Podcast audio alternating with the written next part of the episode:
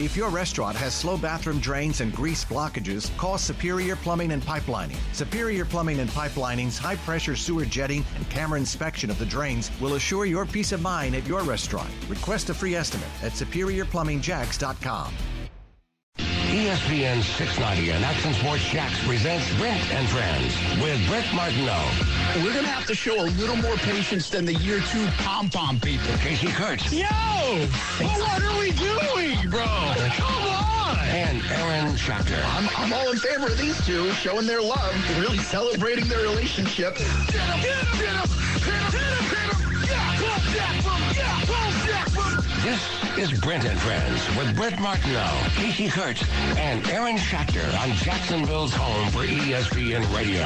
ESPN 690. Hey, welcome back to Strings Sports Brewery here in Springfield. Brent Martineau, Casey Kurtz, Aaron Schachter, Brent and Friends on ESPN 690. And uh, we've got a beautiful day. We're ready for Jaguars All Access tonight, presented by Fields Auto Group. That's coming up at 7 o'clock. You can watch it on Fox 30 as well. And Josh Allen, Devin Lloyd will join us. So come on out, say hello, and uh, hopefully we get a good vibe back in Jacksonville and the Jags get some W's. Well, Jordan DeLugo, he fulfilled the promise. Said last week on the show he's going to come out to Strings, and here he is, live and in person. That's right. One of my favorite places in town. Yeah, good to uh, see you, man. Thanks for coming on out. Uh, you know, Aaron, the other day, a couple weeks ago, watched a game at Strings on a Sunday. Place was packed. Mm-hmm. This was where your 30th, you just told me your 30th uh, birthday surprise party was out here. Oh, Great. someone's got friends and family who loves them. Yeah. Yes, the wife hooked it up big time. Thought we were just coming out here for a couple beers with some friends and walk through the back door, and the whole family, everybody's out there waiting for me. It was, it was my first surprise party. Yeah. It was pretty cool. That's cool. I, Yeah. That's a good question. I've, I've never had a surprise party, and quite frankly, I don't want one. Oh man, they can be. Here's the deal. I had one for my 40th, and one day when my kids have moved out of the city, I'll finally tell that story and uh, embarrass myself. But it really does. You know, I said it to Jordan just a second ago. It really does make you realize that people love you and think about you and care for you when you're not there. Because that's something they hide from you. Uh, but there are these conversations and planning. Like, it's one thing to have the conversation, another thing to spend time planning something for somebody. And when it's a surprise party, it really does feel good. That's very nice. A little tug on the heartstrings there bit, from Aaron. bit. And then I ruined it that night. I'll tell you that story later. I can only That's imagine a bad now. one. Let's just say, you- let's just say, uh, halfway through that party, I sent my wife a picture of me in the bathroom stall without my shirt on, and it said, "We need to leave now." That's good enough. We got the visual. That's good enough. Cool. And and I wish we speaking didn't of, have the visual. to be and honest. speaking of parties, Casey Kurtz had his canceled because of a hurricane. Oh yeah, we were gonna have so much fun. We had a little surprise party all locked in for Casey, and it just didn't work out. It didn't. The hurricane got in the way. Uh, so anyway, uh, let's talk some Jags. You are warning people to not get off the Trevor Lawrence train, Jordan DeLugo. You still on the train? Oh, no question about it. I think when you look at Trevor Lawrence's play over the first five weeks, you've had two amazing contests. You had two disappointing ones, and one right there in the middle, which was Week One against Washington. Uh, it's when you look at the losses, it's easy to point at Trevor Lawrence's mistakes, and and he did make plenty of mistakes the last two weeks, no question about it, especially um, in the critical moments against Houston. But he's far from the only one making mistakes on the offensive side of the ball, and and, and on the team in general. Um, you had several several drops over the second half from the receivers. You had Travon Walker's big mistake, uh, where you know he you know bum rushed Davis Mills and took him down, and obviously that was unacceptable. But yeah, Trevor needs to improve, but he's five games in to a new offense. You know the the third offense he's been in in three years. And you've seen a lot of high moments. You've seen some low moments as well. I just don't think there's any reason to panic on Trevor Lawrence right now. Yeah, I think there are guys to panic on. Like Justin Fields plays tonight. I mean, I could see if people are panicking a little bit on Justin Fields, and it's not even his fault. No. I, I think you could take it away from him, but you still don't know. I mean, you're 20 something games in on Justin Fields, and you're like, well, I don't know, and I have no confidence that I'm going to find out anytime, any soon. At least there are some moments for Trevor, even in this down, like overall 20, whatever it is, two games. He's still only won what, uh, five times. Five, yeah. And and so there's a lot of downs, but there are these moments like I see it there, and if they can get more of that, then this has a chance of going someplace. You really don't have that with Justin Fields. And even if you look up the numbers statistically, Trevor Lawrence is in a decent place five games in from an overall standpoint. Now the fumbles will really skew things because of the one game, but it's what eight touchdowns, four picks. It's not. It's not five touchdowns, seven picks like Matt Ryan this Sunday. Right. It's not. Uh, you know, 180 yards passing a game. It's not 88 attempts in five games like it has been for Chicago. I mean, he's in the middle of the pack even with a QB rating. Where around here, that other than Minshew, who had a rating that kind of climbed the ladder and was in the upper tier of the NFL, there haven't been a lot of quarterbacks around here that even been in the top half of QB ratings in the NFL. Right, and you look at what they've put on Trevor Lawrence's plate early on. They're not babying him. They're not saying, you know, we're going to ground and pound, we're going to get you into some favorable situations. They're putting it all on Trevor Lawrence, and I think that's part of the, what Doug Pederson is trying to do to develop him. He's trying to get him to experience as many different um, different coverages, different moments in games as he possibly can early on this season to prepare him for the future. He wants to get him in as many different situations as possible, and, and they're putting it all on him. They're not just going out there running the ball 30, 40 times a game. No, Trevor's throwing the ball 35, 40, 45 times a game, and they're just they're letting it rip. Aaron and Casey, there's this thought I have in my mind, especially on that second and one last week, where and then seeing the reaction of Doug Pederson. Like he's in a totally different place than the rest of us when it comes to Jags football, first of all, and Trevor Lawrence. And I, I have to continue to say this. I say this to my own son too sometimes. It's like Doug Pederson does not look at Trevor Lawrence as the guy Todd McShay and, and Mel Kiper said is a generational player. He doesn't. He looks at him as a number one overall pick that's got a skill set, but he also looks at him as a flawed quarterback. He watched the tape last year. Like he does not look at him in that sense. That doesn't mean he doesn't believe in him, but he doesn't start from the expectation level all that Jacksonville, all the NFL, and everybody else had. And so it, it kind of crossed my mind, and, and this sounds like, well, you're going to do that to lose games. That's not where I'm going here. But the second and one was almost like that was a terrible play, and quarterbacks in the NFL, I used to be there, are going to make terrible, boneheaded, dumb, inexplicable plays in their career. And it's just one of the bumps that Trevor Lawrence is going to have to go through if he's going to get where everybody wants him to be. And that was like in a 24 hour period, it doesn't make it okay, by the way. I still think the Jags just lost an amazing opportunity to go to 3 and 2 because of that play. But I think from Doug's perspective, again, Aaron and Casey, I think he knows some of this stuff's going to happen. He's not naive to it. Well, even if he didn't know it was going to happen, he still has the honeymoon period where he gets to say it's going to happen, right? Like even if he wasn't expecting it, it's still within the window where it could have happened. So I think he's kind of got that in his back pocket. Do I think that's what's happening? No. I think his expectation is that Trevor's learning. He he kind of had a, a throwaway year last year, if you want to call it that, with Urban Meyer, and they hit the reset button with the entire staff. But even if that wasn't the case, I still think Doug would be saying that kind of stuff. Yeah, maybe. Casey, uh, you know what I'm getting at here? Like, I think he almost wants to put him in situations and see how Trevor's going to react. Kind of the Jordan's point. Like, he's not like nursing the Trevor situation to just drop back 22 times. You could give it to James Robinson 20 times. You could give it to ETN 10 more. You could run the ball 35 times in this offense if you wanted to and protect the young quarterback and nurse it along. Instead, he's like, listen, you gotta make if you're gonna make mistakes, we're gonna watch you make the mistakes. But I'm not shying away from it. Yeah, I hear you. I don't know. Maybe run the ball more, but I, I don't you think most coaches would? Like, if it, like, what, what if it wasn't Doug Pederson? Like, what if it was Belichick, or, or what if it was Daboll, or, or what if it was any other coach, Tomlin, anybody? Don't you think they would be running the ball more?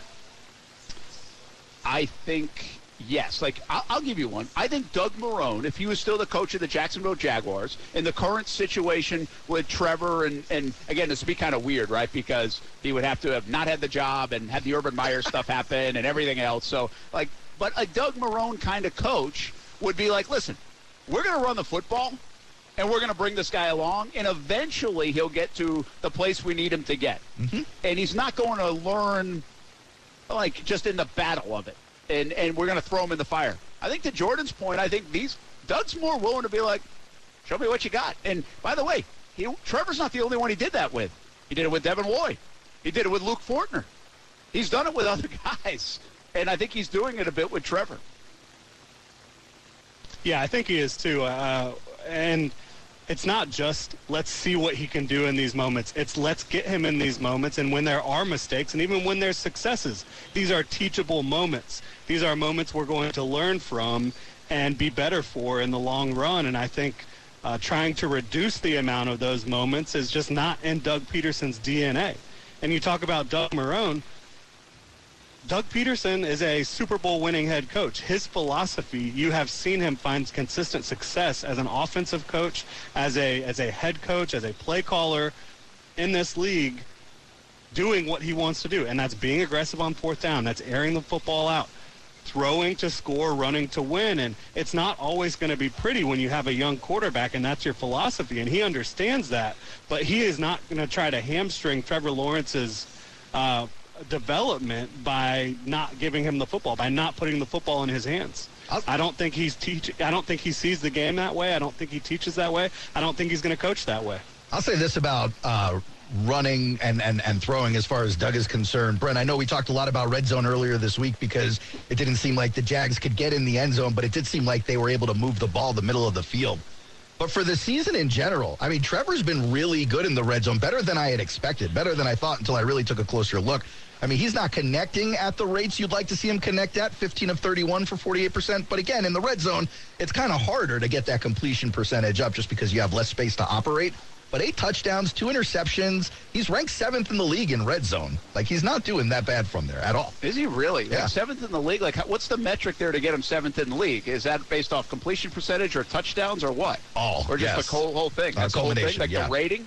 Yeah. So that surprises me, by the way, because I do think the two, I think the two interceptions were bad. Like, they were bad interceptions. They and, were. and they can't happen. And uh, the eight makes sense. That's good. And, and you can get guys more touchdowns in the red zone, I think, even on running situations. And maybe that's what Doug was trying to do the other day continue to get more touchdowns, second and one. Uh, but I think you've got to be careful to put them in tough spots in that because the red zone, everybody will tell you this. Every football person, been around it long enough, asked enough questions, that the young quarterbacks take a little longer to grow usually in that red zone area because things do get tight. Decision making becomes paramount and things get sped up. So you've got to still be careful to put them in bad situations in that spot and your team in bad situations, especially when you got a guy like James Robinson who can run the football. While we're talking about this, Aaron, do you have in front of you, like, what's a good completion percentage in the red zone So the, year? the best in the league, I believe, belongs to Lamar Jackson. Uh, let me see if I could sort by completion percentage. I mean, Trey Lance is one of one, but we're not going to count it. Yeah, yeah. Uh, Tannehill's 81% in the red zone. Interesting. But he's got a big running game to 13 lean on, of so 16. anytime you throw it, Yeah. Uh, you got Aaron Rodgers at 75%, 21 of 28. Uh, Lamar sense. Jackson, 17 of 24 for 70%. But to your earlier point, eh, if you're talking about just outright ranks, you look at the bottom of this list and it's all the young guys. It's Kenny Pickett. It's Mac Jones when he's in the game. It's Cooper Rush, even though he's not necessarily young. He's new, right? Justin Fields, Zach Wilson, Baker Mayfield in the disaster happening in Carolina. But Daniel Jones, like you're not seeing the veterans down there, regardless of what their roster looks like. I think what's an interesting point here, uh, lost in the conversation of, of even the numbers, is the 31. You just gave me Green Bay, 28 passes. You just gave me Lamar, 24 passes. You just gave me Tannehill, I think you said 16 passes. 31 passes in the red zone. I don't know how many runs, but Jordan, they're getting there. Yeah, they're getting there every single week. Uh, you know, Philly, they weren't moving the ball as well as they have the rest of the year, but we all know what happened in Philly. When you look at the games, toss out Philly, in my opinion, because it was a weird game.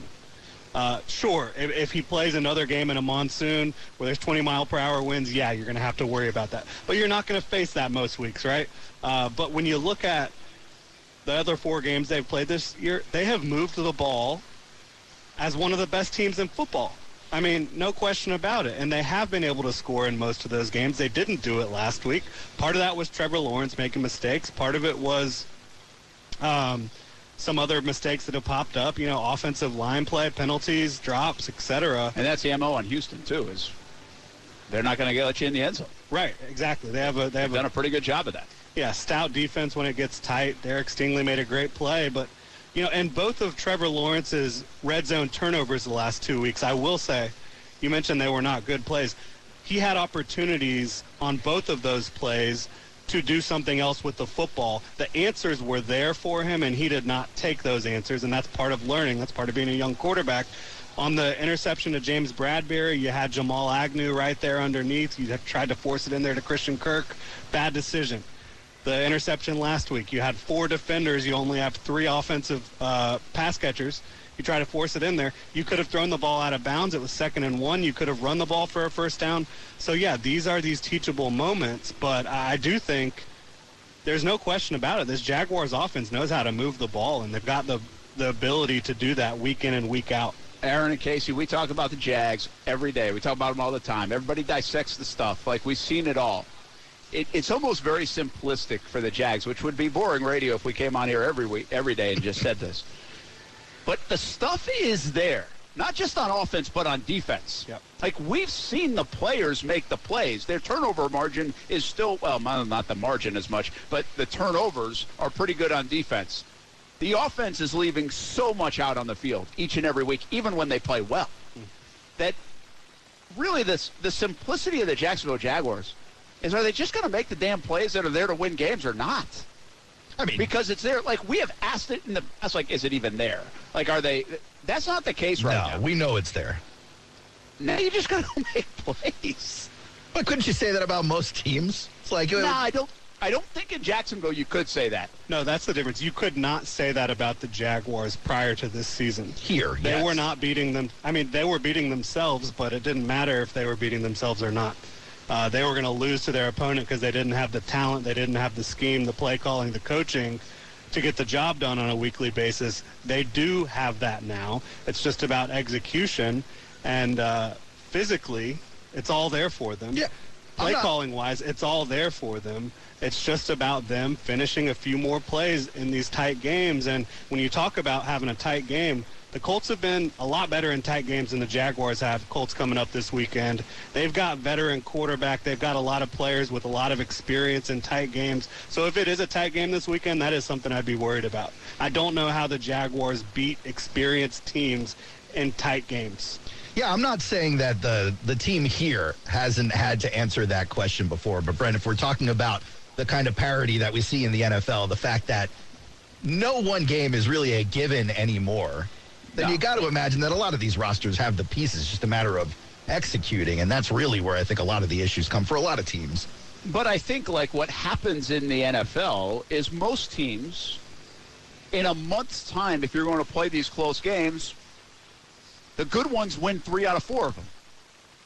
The okay teams win two out of two of them. Sure. The bad teams win one out of four or maybe none. And Jordan- don't make the plays. And, And- the Jags over the years, man, just haven't made the plays in key spots. And like how many times? Like this is not new.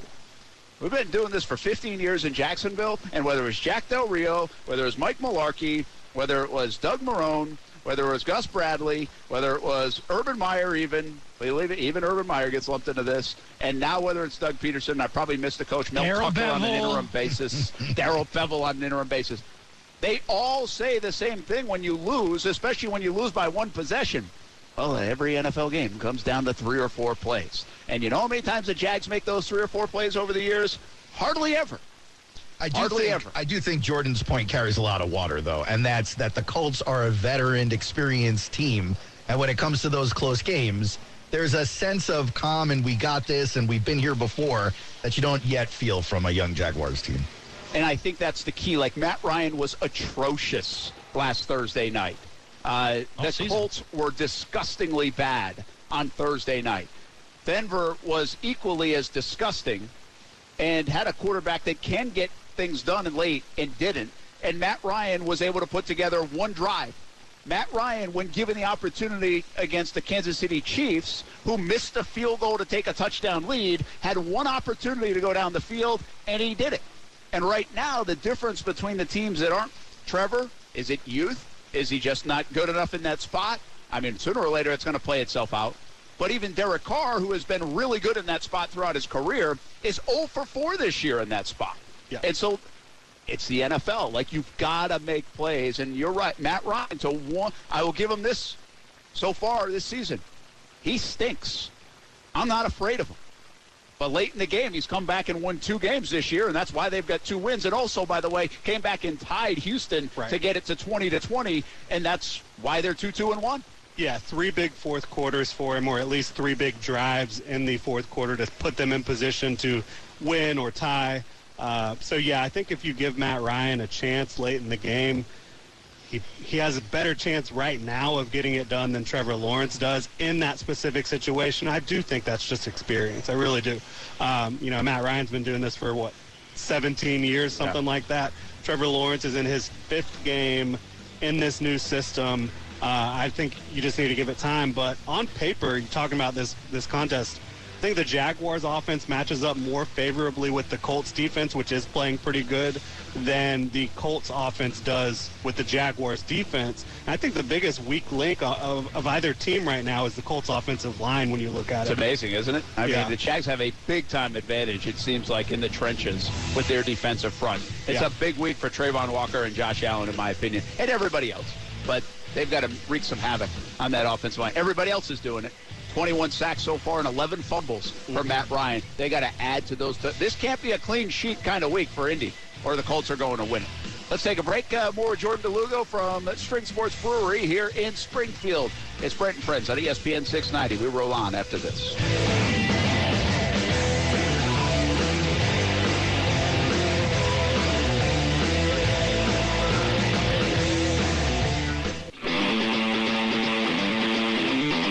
Can't control what happens outside this building. And so that's never been a part of our concern, our worry, anything we talk about as a unit kind of stays within the walls of the building, particularly our own meeting room as well as an offense.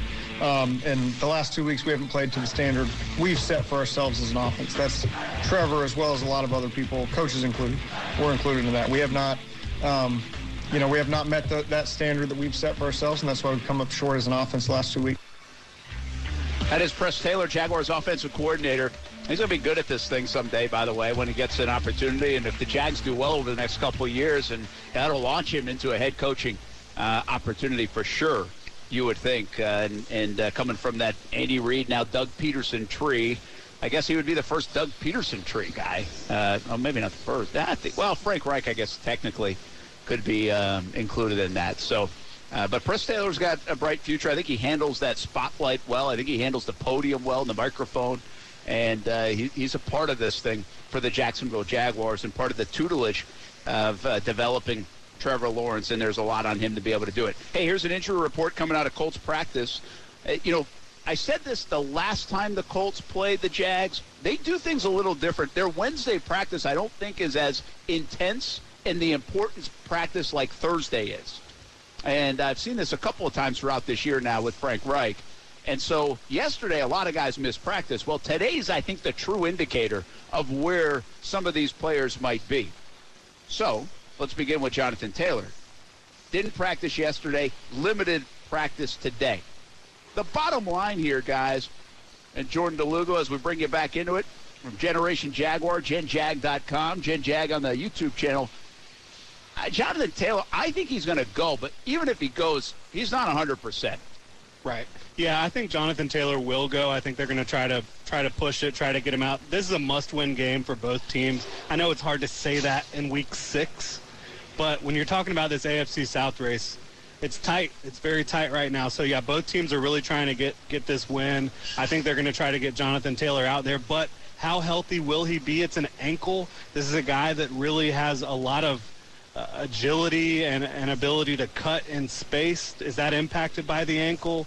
We'll find out. Um, I do think Dameon Pierce was a nice little warm-up for Jonathan Taylor for this Jaguars defense. Well, not only that, by the way, you get a Philly defense that's physical, a Philly offense that's physical, loves Right. to run the ball, and then you get Pierce, and now you get Jonathan Taylor. I mean, you They better should- be able to stop the run, and you be- better, better be able to bring your hard hat three weeks in a row. And by the I way, think that's the key. Saquon Barkley in tow. yeah, true.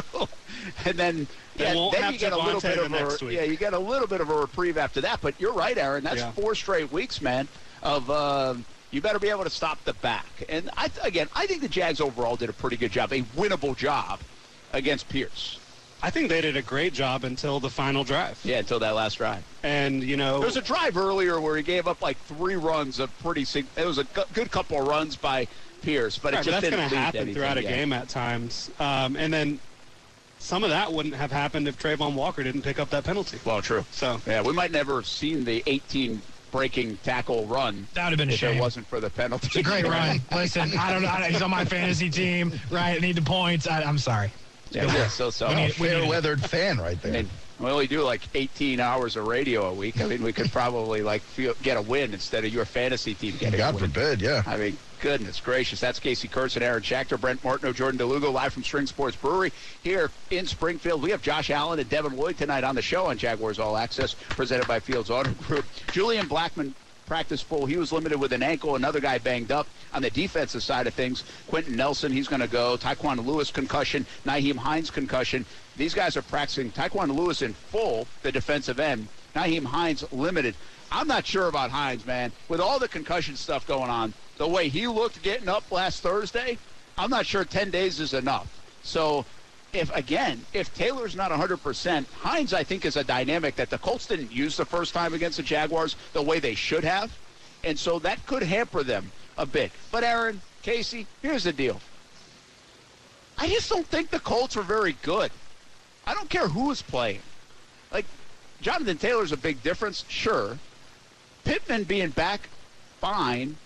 They're just not that good, and I don't think they've proven that they're a very good football team in 2022. And they're not going to be 100% even if these guys play. Yes. This is all about how the Jags are going to play.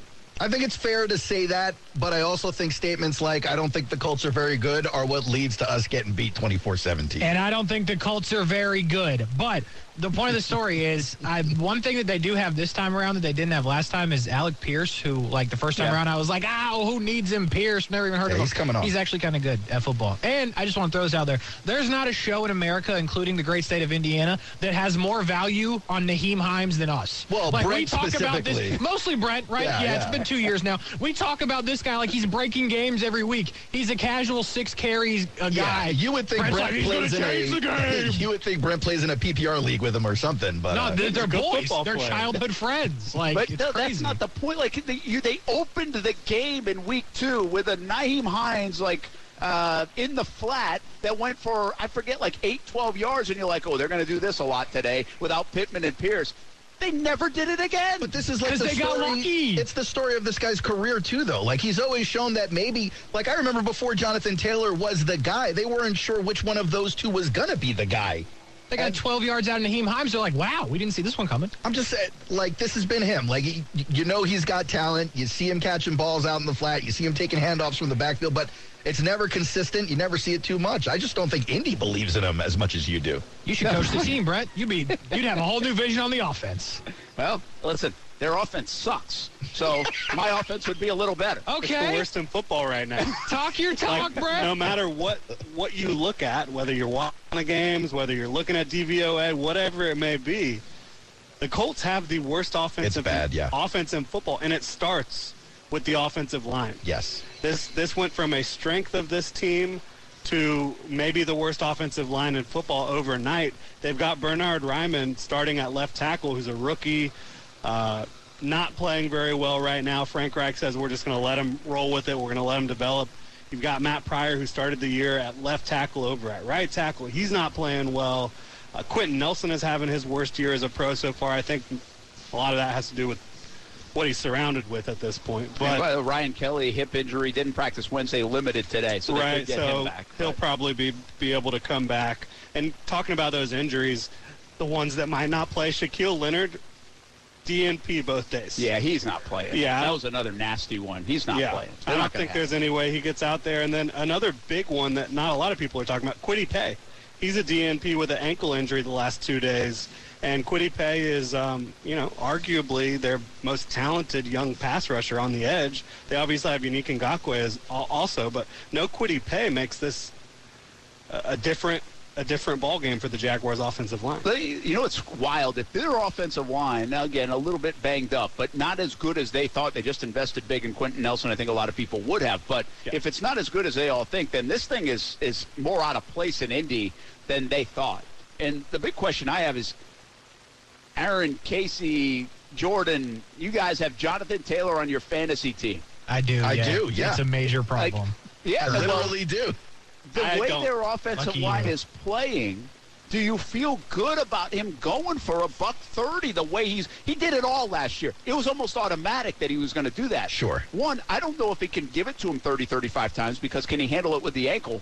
And even if they do, is he going to be the Jonathan Taylor we saw last year? And I think right now the answer is no, based off the way their offensive line is playing. Not even on his skill Yeah. set, but they're just not doing enough. I think the evidence is is is showing some of that, yes. But uh, to Jordan's earlier point, the real problematic part of this offensive line right now is on the ends. It's at the tackles. You got Raimann rated 62nd in the league, Pryor rated 67th in the league. The guards are still top 30 guards. Your center is a top 30 center. So there could be room created in between the tackles. I just don't see him doing it that often with an injured Jonathan Taylor. But it's Matt Ryan who's literally got the life alert button getting pressed every three snaps on that team. He is falling and struggling to get up, and it's because of those tackles. Casey, uh, you you don't. What's your confidence level in Jonathan Taylor right now? Extremely low. Extremely low. He's on my fantasy team. He's currently on the bench. Even if he plays, I don't know if I'm going to Yeah, take you're him not off going to of there. start him, right? I'm not starting him. Because with the now, granted, I want to make it known that the rest of my running backs are trash. They're worse than Nyheim Hines, so I'm in a bad situation, and I still don't think I would play this guy because of the injury. Who are you starting over Taylor right now? Uh, who am I? Sorry. Would you start Mostert over Taylor? No, hundred percent. I am. That's actually exactly who I'm playing. Because he's got a he's got an injury issue too. Would you start Rhamondre Stevenson over Taylor? 100. percent I wish Yeah, I had are, that option. These are smart choices. But yeah, with the ankle, with the offensive line, and then the Jags, who I'm not giving up on on being good on the run defense. Like I just, I can't, I can't do it. You know No what's wild confidence. to me is I'm going to look this up, but you know when Derrick Henry had the big year a couple years ago, he came back and he had another big year on the horizon, and then halfway through he got hurt. This is I- I'm wondering has a guy fallen off the table in terms of production? Now again, injuries. I, I don't think I'm pitting this all on him. I'm not trying to tell you that Jonathan Taylor all of a sudden is terrible, but he went from 2,000 yards to now. I mean, getting 80 Yeah. is tough. That doesn't happen very often. Usually, like the good backs are good, and they go on like these three-year runs or four-year runs, and then it might be short-lived. It might start to fall off. But this might be one of these bounce-back years that doesn't look so good. Uh, Yeah. Not even a bounce-back year, a follow-up year that looks pretty bad. Yeah, right now it's looking like that. And usually when you get these running backs, it's on their second contract when things start to fall apart. And I do not think Jonathan Taylor's falling apart by any stretch. I do think the Colts, their offensive line is just not performing at a consistent enough clip for Jonathan Taylor, as you mentioned, to to get going. And uh, I don't think it really has much to do with him outside of the injury, obviously. Uh, battling through that, I I just think that the offensive line and the offense as a whole, because if you're a defensive coordinator, you're looking at the Colts offense. What scares you besides Jonathan Taylor? I mean, I know Michael Pittman is a good starting receiver. I know Alec Pierce is coming along, but what scares you outside of Jonathan Taylor? That's it. You're gearing up to stop the run. Yeah, and they are loading up and, and trying to stop that and then say, hey, Matt Ryan, see if you can beat us, and we'll take our chances to your point with Pittman. And we talked about this yesterday on the show. Even Pittman, who might have nice plays, he's probably, he's not Tyreek Hill kind of scary and, and going to just turn one into 75 very often. So, like, you look at last year's rushing leaders, it was Jonathan Taylor by like 500 yards, okay? like he won that title. Nick Chubb. Well, Nick Chubb's doing it again. Yeah, he is. And Nick Chubb's He's done been it the like most year after back. year, right? Yeah. Wish I And drafted Joe, Nick Chubb. Joe Mixon had a, had a good year. He's getting it a lot, but he's not really performing great. Mixon has been getting a lot of carries. Najee Harris is having a little bit of a down Oh, year uh, right now, right? You're Dalvin Cook, Casey's heart You're right now. killing me, dude. Dalvin Cook had a big game last game, I Yeah, he did. It He was his did, first yeah. big game of the season, though. he hasn't been uh, I don't really him on my playing well all year. You know, Antonio Gibson, I don't think is doing much at all. For No, as a matter of Washington. fact, I was Right? just I was just I mean, talking they to want to Casey. replace him with Brian. They did With already. They Robinson. they Yeah. named Robinson RB one for this weekend, so you could see that already in Good transition. for him. And, and the big thing with Gibson is his fumble problems, and, and they've totally lost confidence in him because of that. Ezekiel Elliott's the most overrated player in the NFL, Nice. according to me. Go back to the uh. Pollard's way better. right? Yep. Shouldn't even touch the ball. Right. He makes that take that he's made for two years. Now there's more people around him. So he's like, right? Somebody back me up. Somebody say yes. Yes. You you agree with me anyway, Casey. Yes. Uh, Derrick Henry, I guess, is coming on a little bit as of late, and so we'll see if he can kind of regain the steam. So outside of that, I mean, then you then you get into a bunch of guys. It's just not 900 yards is is okay in my opinion, and people just don't try to run in some of these offenses. So, uh, but the Colts, all they do is run.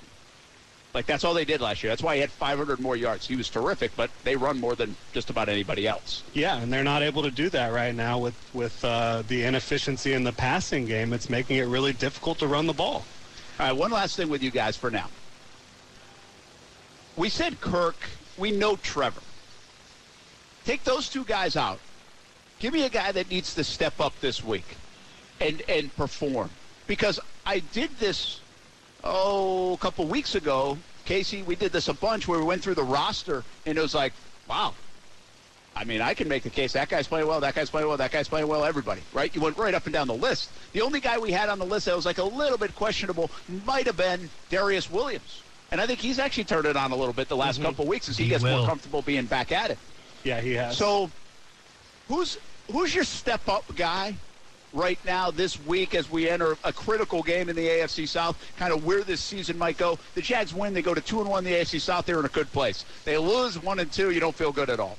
And and Kirk is definitely there. Trevor is most definitely there. We talking either side of the ball? Oh, either side of the ball. Awesome. Give me a guy that needs to be like, all right, listen, I liked you three weeks ago or two weeks ago or whatever, but now I need to see more from you. Who you say, Casey? Travon Walker, it's time. Yeah. Welcome back to the fold. We need some plays, or at the bare minimum, be disruptive. Matt Ryan's not going to run away from you. If you push him into Josh Allen, that's fantastic as well. But at the end of the day, we need you in the backfield. We need you to be that number one overall pick, especially against a team where the quarterback is legitimately slower than I am. And that's bad. is that a fact? I will race It is Matt. Ryan. If you set it up, I will race Matt Ryan anytime, any place. That's a great call. Anybody see his recent 40 time? What is it? It's 10 seconds and 13 milliseconds. And I can beat Yeah, well, that. Casey would beat that. I just got to stretch a bit. Uh, Aaron, what do you got? Well, I was going to go with Walker, but if I can't go with the defensive front, I'll just go to the other side of the ball, Josh Allen. Either one of those guys needs to take complete advantage of these soft, doughy, pudgy, slow tackles on the Indianapolis Colts. I'll race Yeah, I was going to roll with Josh Allen actually, just because last week um, I think was his worst pass rushing game of the season, and it wasn't bad by any stretch. And Texans weren't trying to throw the ball all that often. When they were, they were trying to get it out quickly. So I, I don't really blame him. But if Josh Allen can be the Josh Allen we saw for the first four weeks of this season, I think that the Colts offense has very little chance of getting things going. Uh, but since you went with Josh Allen, I'm going to go with Foye Oluokun, who I think struggled a little bit last week uh, in the tackling department and the um, being able to just click and close department. I think Devin Lloyd played better than Foye Oluokun last week. Foye is making $15 million a year, captain of the defense, really smart guy, knows knows where he's supposed to be. He needs to have a big game. He needs to be able to uh, to slow down Jonathan Taylor and to be efficient in coverage as well. Yeah, that's int- that's interesting. I didn't see. I haven't seen that as much as uh, from Foyer because I thought he was really coming on too, leading into that game. But I listen when you have 17 missed tackles against Dameon Pierce, or uh, what did they say, forced missed tackles, Yeah. whatever that stat was. Well, your linebacker's probably heavily involved in that. Yeah. And so there's a lot of slippery hands going off Dameon Pierce. They need to be more sticky, uh, if you will. You know, I'm going to say, guys, Zay Jones. Zay Jones missed the Philly game. I thought he was disappointing last week. Now, there were moments that Zay Jones, Zay Jones getting paid eight million a year now. Like they brought him in here to be a difference, and I, we were excited about his camp. We were excited early on. He had the career game against the Chargers.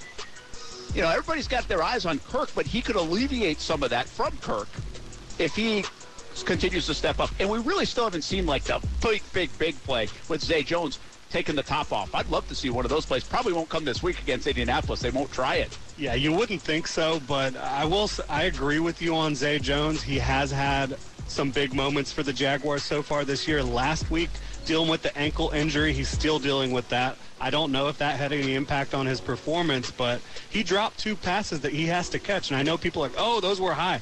Those are right above his helmet. Yeah, He doesn't have to fully extend for those. There's no defenders around. Trevor Lawrence is trying to get it over the second level of the defense into Zay Jones's hands. I think those are well-placed footballs, and he has to catch those.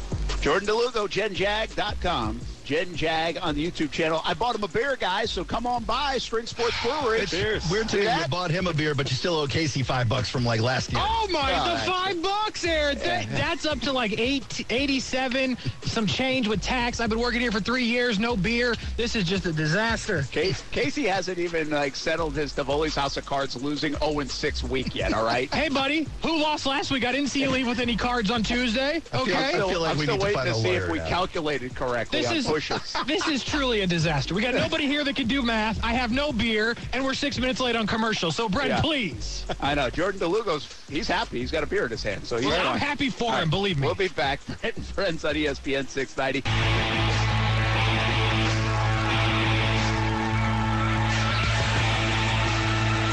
Brent and Friends, ESPN 690 on a Thursday. Brent Martineau Having some beers. having anything but the, the job at hand. That's okay. There's a part of me that really wants Brent to get some drinking going so that when he comes back for the five o'clock seg, it's going to be really entertaining. Like, really entertaining. Yeah, but th- at the same time, like there's only there's like nothing really Brent can do that's really entertaining. Like he's mildly entertaining at best. Oh, Brent, hey, you got your headset on. Thanks, brother. Hey, I what's didn't know you were there. Hey, hey, hey. Yeah, I, I couldn't agree more. That's why I have you guys on the show. Amen. it's true. You know? No argument. No one's gonna argue with you. Casey, Casey said he's going to encourage you to have a few more beers, and then he's going to make an anonymous call to JSO. That's all I'm saying. That's, That's all very saying. nice. oh, you'll be hosting the show tomorrow. Well, you know. hey, Brent, don't, don't get too comfortable. Because we, we got to go uh, back to break. Yeah, I know. We've got about two minutes. No, it's over, actually. Aw. One minute. It's 54. It was 53. That's when you're supposed to get out. though. Quickly, I can tell you this: America's team, the Seattle Mariners, two to one lead over the cheaters. I mean the Astros, two to one Good update. for America's team. Go Houston. How we feeling? Brent playing the villain. Love to see it, but Mariners have the lead. We'll be back. Football at 5. Brent and Friends on ESPN 690.